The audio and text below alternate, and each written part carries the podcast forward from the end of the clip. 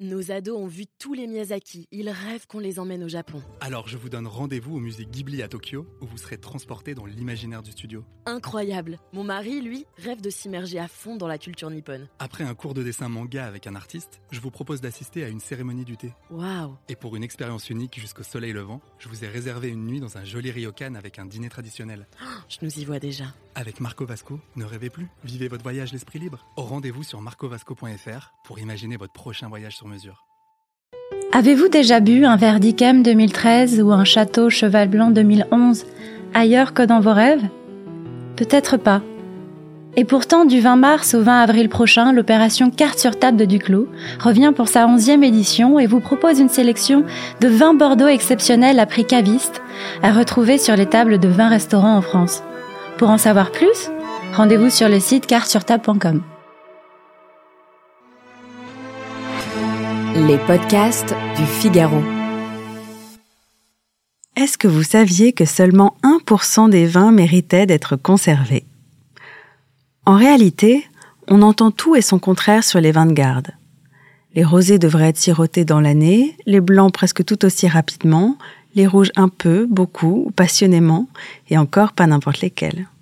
Bref, vous n'êtes pas au bout de vos surprises.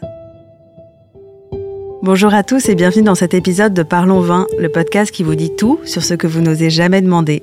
Je suis Alicia Doré, journaliste et responsable éditoriale du Figaro Vin, et dans cet épisode, on va parler de tanins, de millésimes et de tableaux Excel.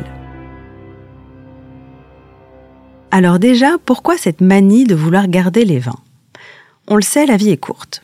Alors avant de vouloir collectionner des bouteilles en cave comme un vieil pagon, encore faut-il savoir pourquoi certains vins méritent toute votre patience. Alors deux raisons à ça. La première, c'est que le stockage de certains vins aide à améliorer ses plus beaux attributs, du goût aux arômes en passant par la texture.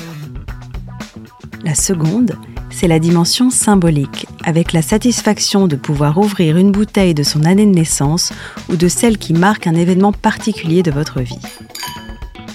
Mais une fois qu'on a dit ça, comment savoir quelle cuvée conserver et surtout quand est-ce qu'elle aura atteint son apogée?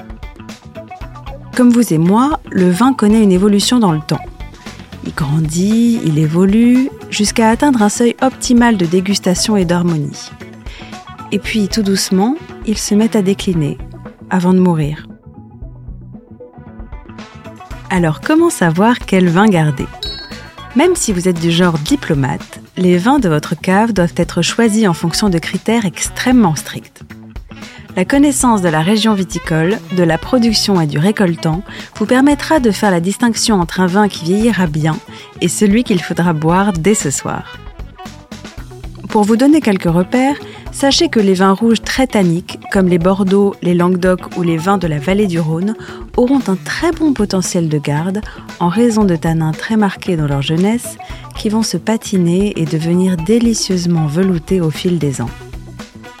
Du côté des blancs, c'est avant tout le sucre qui leur permettra de gagner en noblesse, et c'est pourquoi les liquoreux, les vins jaunes et les vins mutés vont pouvoir être conservés plusieurs décennies sans jamais tourner au vinaigre. Enfin, en rouge comme en blanc, c'est l'acidité qui va empêcher le vin de se dégrader, alors surtout pas de panique si un vin vous paraît râpeux et piquant. Il a peut-être juste besoin de quelques années. Autre critère de taille, le millésime. Avant de vous ruer sur un vin étonnamment bon marché pour son âge, référez-vous à un tableau des millésimes qu'on peut très facilement trouver en ligne. Et dernière chose, l'importance de la méthode d'élevage aucun lien avec le règne animalier ici, mais plutôt avec le contenant dans lequel le vin est stocké avant d'être mis en bouteille. Et ici, c'est bel et bien le bois qui l'emporte et toutes les matières poreuses, puisque l'élevage en fût ou en amphore va permettre d'oxygéner le vin, de l'habituer à l'air extérieur et de le rendre plus résistant. Pour finir, quelques petits conseils malins pour mieux conserver son vin. D'abord, s'acheter une armoire à vin oubliez le stockage entre le four et la machine à laver et optez pour une armoire à vin encastrable qui maintiendra vos vins à 12 degrés toute l'année. Deuxième chose, classez ces vins afin de ne pas les oublier trop longtemps. Une cave en désordre et c'est la porte ouverte à l'oubli. Investissez donc dans un petit carnet ou lancez-vous dans un tableau Excel pour classer vos vins. Troisième chose, filmez ces bouteilles afin de préserver les étiquettes de l'humidité. Esthétique ou qualité, il faudra choisir. Envelopper chaque bouteille dans un film étirable vous permettra de préserver l'étiquette intacte et de pouvoir encore la lire dans quelques années. Enfin, on ne le répétera jamais assez, rangez vos bouteilles à l'horizontale, tout simplement pour éviter que le bouchon ne sèche. Et même si j'ai encore beaucoup de conseils à vous donner, il est désormais temps de vous quitter. Mais pas d'inquiétude, vous pourrez retrouver toutes nos astuces sur le site du Figaro 20. Si vous avez aimé ce podcast, n'hésitez pas à le partager et à vous abonner. Vous pouvez le retrouver sur le site du Figaro, Apple Podcast, Spotify, Deezer et toutes les applications. Et n'oubliez pas, parlons peu, mais parlons vin.